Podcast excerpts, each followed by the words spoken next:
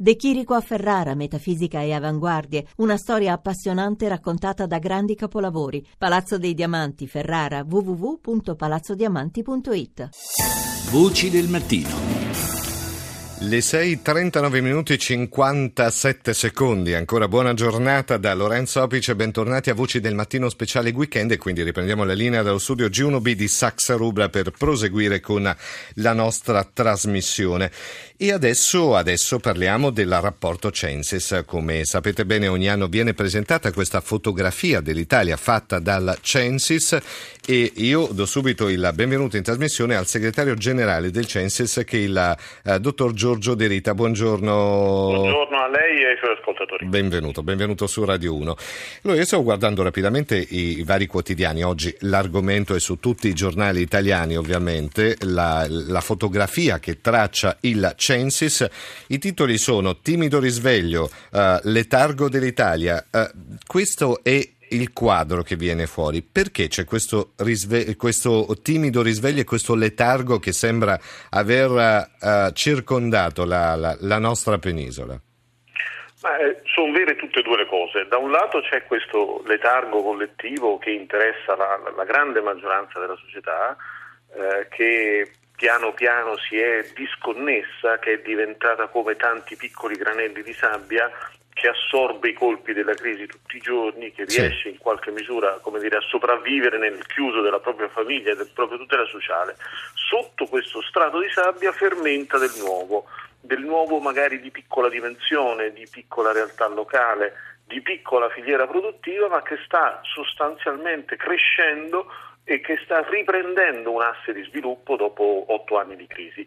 I numeri diciamo, sono molto bassi, quindi una crescita di pochi punti percentuali, l'inflazione è ancora ferma, gli investimenti non mm, mm, mm, partono, l'acquisto delle case è ancora molto molto basso rispetto a 7-8 sì, anni sì, fa, sì. siamo alla metà, quindi una, un, un, paese dallo zero virgola, quindi molto molto rallentato, con poco certo. fermento interno, ma sotto il quale troviamo dei segnali di rilancio. Insomma, due anni fa eravamo un paese sciapo infelice, l'anno scorso eravamo ancora uh, scarichi con le ruote a terra e quest'anno siamo ancora un po' in letargo. Questa è un po' la sintesi degli ultimi tre anni. È così, è così, con diciamo, un accrescimento del capitale, ma di un capitale che rimane fermo lì. Sì, eh, altro punto molto importante che eh, stavo guardando tra i vari dati, ovviamente il rapporto Censis è molto articolato, vengono affrontate eh, tutti eh, i vari ambiti della, del nostro paese, però c'è una parte che eh, ci eh, incuriosisce molto anche perché è strettamente legata a quella che è la, il terrorismo diciamo, internazionale, perché nel rapporto viene anche evidenziato il, dire, il legame tra i ragazzi e le insidie virtuali che spesso sono vissute dai ragazzi come insidie reali, no? Sì, eh, assolutamente. Oggi per i ragazzi che hanno più di 12-13 anni praticamente internet è un compagno di, di scuola e di vita. Mm. Eh, oltre il 90% dei ragazzi hanno un profilo social, utilizzano il web, eh, quindi è, è, parte sostanziale e costante del loro quotidiano.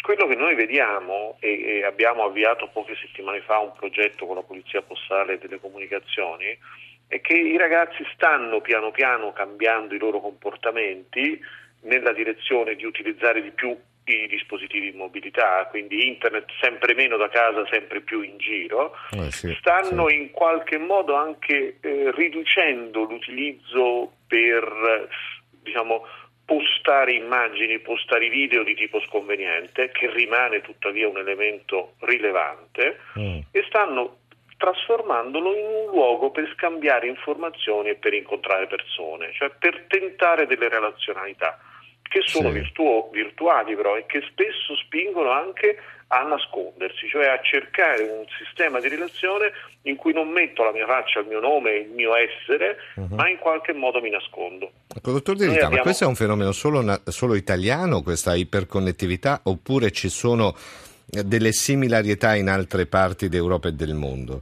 No, eh, no, è un fenomeno naturalmente globale. La differenza è eh, nella consapevolezza dei genitori, cioè i nostri genitori rispetto ad altri genitori europei sono meno attenti, sono meno presenti ecco, e soprattutto sono questa... meno informati. Ecco, ci chiediamo spesso, no? lo, lo, facciamo più volte quando sentiamo, leggiamo cose che succedono, che vengono commesse dai ragazzi, sì. uno poi tende a giustificarli perché comunque sono molto giovani e quindi tutti quanti abbiamo sbagliato quando avevamo 18, certo, 19, 20 anni, certo. nessuno di noi può uh, ritenersi puro no? in, in, molte no, cose. Anzi, ecco, anzi, anzi, insomma abbiamo sbagliato ci siamo resi conto, siamo cresciuti e va bene. Però perché c'è questa sorta di strana mancanza della presenza familiare nella vita dei giovani? Cioè è colpa quindi non tanto dei giovani ma della generazione precedente, la mia insomma, sono quelle 40-50 anni in sostanza. Eh, eh, la nostra, che eh, io sì. ho figli grandi, certo. Ma guardi, noi abbiamo fatto una ricerca con la polizia sulla scuola e sui presidi il eh. 60% circa dei presidi ha dovuto gestire casi di bullismo di una certa gravità di bullismo sì. online, quello sì. che chiamiamo cyberbullismo, sì, e abbiamo domandato ma la difficoltà dove sta? E nel 64% dei casi ci dicono la difficoltà sta nel rendere consapevoli i genitori, cioè i genitori soffrono di una disinformazione mm-hmm. e finiscono per tradurre questa disinformazione, questa anche mancata sintonia con lo strumento in come diceva lei, ma sottovalutiamo, sono cose da ragazzi, eccetera. Certo, qua, Quindi, qua torniamo non... al letargo probabilmente, no? Si taglia in letargo che insomma anche e... da parte nell'ambito familiare c'è un letargo che insomma andrebbe un po' scosso perché c'è la necessità che ci svegliamo un po' tutti perché sennò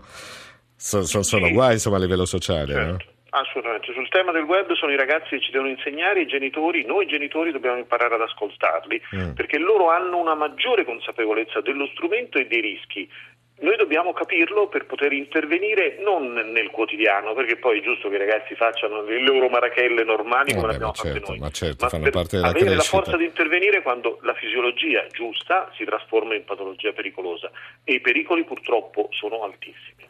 E allora, il paese, sto leggendo dal Corriere della Sera che riguarda il, il, il rapporto Censis, è il paese dello zero virgola che ha perso il gusto del rischio, ma l'export ci salva. E allora guardiamo questo lato positivo con l'export, cerchiamo di migliorare questo paese straordinario e cerchiamo di capire anche quali sono i nostri errori. Grazie al nostro ospite Giorgio De Rita, segretario generale del Censis. Buona giornata e buon lavoro, dottor De Rita.